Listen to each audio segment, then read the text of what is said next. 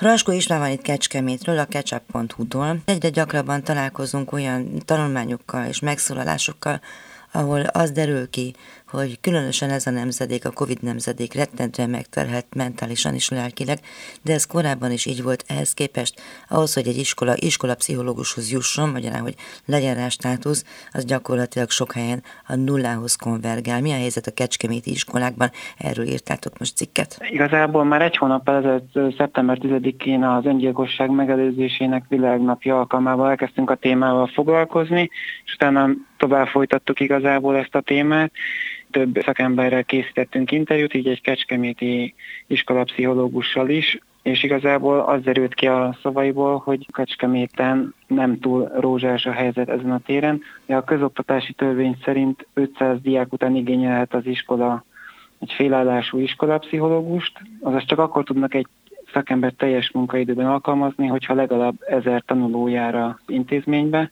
ilyen létszámú iskolák nincsenek Kecskeméten, de szerintem a vidéki nagyvárosokban is ritka az ilyen, ezért általában két-három iskola alkalmaz közösen iskolapszichológust, de még gyakran így sem teljesül az, hogy ezer gyerek után legyen egy szakember. Amit konkrétan ebbe... semmi amúgy. Mert hogy mondják, ami, hogy minden második, szintén... harmadik gyereknek szüksége lenne szakmai beavatkozásra vagy segítségre. Így van, tehát még ezer gyerek után egy főállású szakember is kevés lenne, de az a iskolapszichológus, akivel beszélgettem, ő elmondta, hogy három kecskeméti gimnáziumban dolgozik, ami több mint 2000 diákot jelentő, mégis egyedül van. Igazából évek óta ő igyekszik utána járni, hogy hogyan lehetne a státuszok számát bővíteni, mert több intézményben betöltetlen a státusz, vagy csak félállásban, vagy óraadóként dolgoznak iskolapszichológusok, de egyelőre nem történt előrelépés. A mostani indoklás szerint a nehéz gazdasági helyzet miatt, de hát azért tudjuk, hogy másra kerül pénz, csak erre a fontos területre sajnos úgy tűnik, hogy nem. Említetted volt, hogy az öngyilkosság világnapján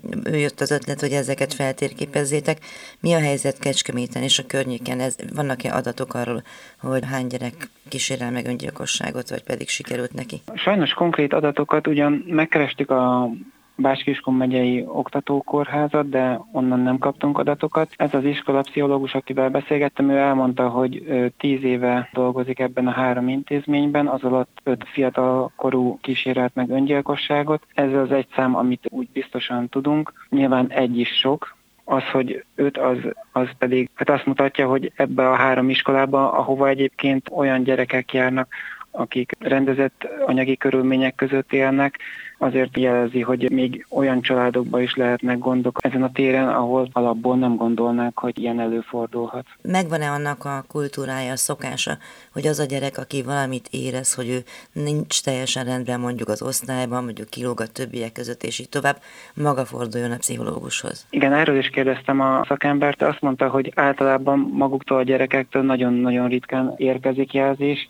általában a szülők fordulnak a szakemberhez, vagy az olyan pedagógusok, akiknek szorosabb a kapcsolata a diákokkal, esetleg osztályfőnök. Ugye általában olyan diákokról van szó, akik már így a serdülőkorban benne vannak, ők magukba zárkoznak, és a problémáikról kevésbé tudnak beszélni, vagy akarnak beszélni, akár még a szüleik elől is elzárkóznak azért sokszor sajnos olyan helyzetben értesül már maga a szakember is erről, ami már későinek mondható. Melyek azok a tipikus okok, ami miatt egy gyerek rosszul érzi magát? Teszem azt például szintén egyre gyakrabban beszélünk az internetes zaklatásról és hasonló helyzetekről. A netes zaklatások, illetve a iskolatársak egymás közötti bántalmazásai, akár verbális, akár esetleg testi bántalmazásai, a kiközösítés az egy gyakori ok. A legnagyobb nehézséget a szakember szerint a szülők közötti konfliktusok, vállások, szakítások és az ezekből eredő vitákkal terhelt kérdések okozzák, tehát ezek nagyon megterhelik a gyerekeknek az életét és rányomják a bélyegüket a hangulatukra. A magas elvárások is, amit mondjuk a szülők támasztanak a gyerekkel szemben, vagy esetleg a gyerek saját magával szemben, azok is okozhatnak ilyen lelkiállapotot. Beszéltünk a beszélgetés elején arról, hogy milyen nagyon kevés pszichológus van. Felteszem, hogy egyébként alig tud pénzhez jutni, vagy hogy minimál bérért, vagy alacsony bérért. Ez onnan is látszik, hogy leginkább a magánpraxisokban lehet pszichológusokhoz hozzájutni. De hogy oké, okay, van valaki, aki 2000 gyereknek a pszichológusa papíron, néhány eljut hozzájuk nem nagyon saját iniciatívából, hanem mondjuk a szülők, esetleg a tanárok segítik uh-huh. oda, de hogy jut-e legalább erre a néhány gyerekre kellő mennyiségű idő, mennyire vannak leterhelve azok, akik ezzel foglalkoznak? 30 órában dolgozik az az iskolapszichológus, akivel beszéltem. Igazából vannak olyan meghatározott számú óra, amit az iskolában tölt, kontaktóra, illetve tart egyéni csoportos foglalkozásokat, vagy akár az egész osztálynak is. Viszont a másik oldalról is nehéz megszervezni ezeket az alkalmakat, mert a gyerekek nagyon leterheltek, tehát lenne lehetőség arra, hogy a gyerekeknek foglalkozásokat tartsanak, az iskolapszichológusok, de 6.-7. óra után, esetleg szakkör után már a gyerekeknek nem lesz ideje, mert készülni kell, nagy tananyag, külön órákra kell járni, jobb esetben edzésre, tehát ilyen oldalról is nehéz ezeket megszervezni. Azt beszélik. Műsor azoknak, akik kíváncsiak az ország ügyeire.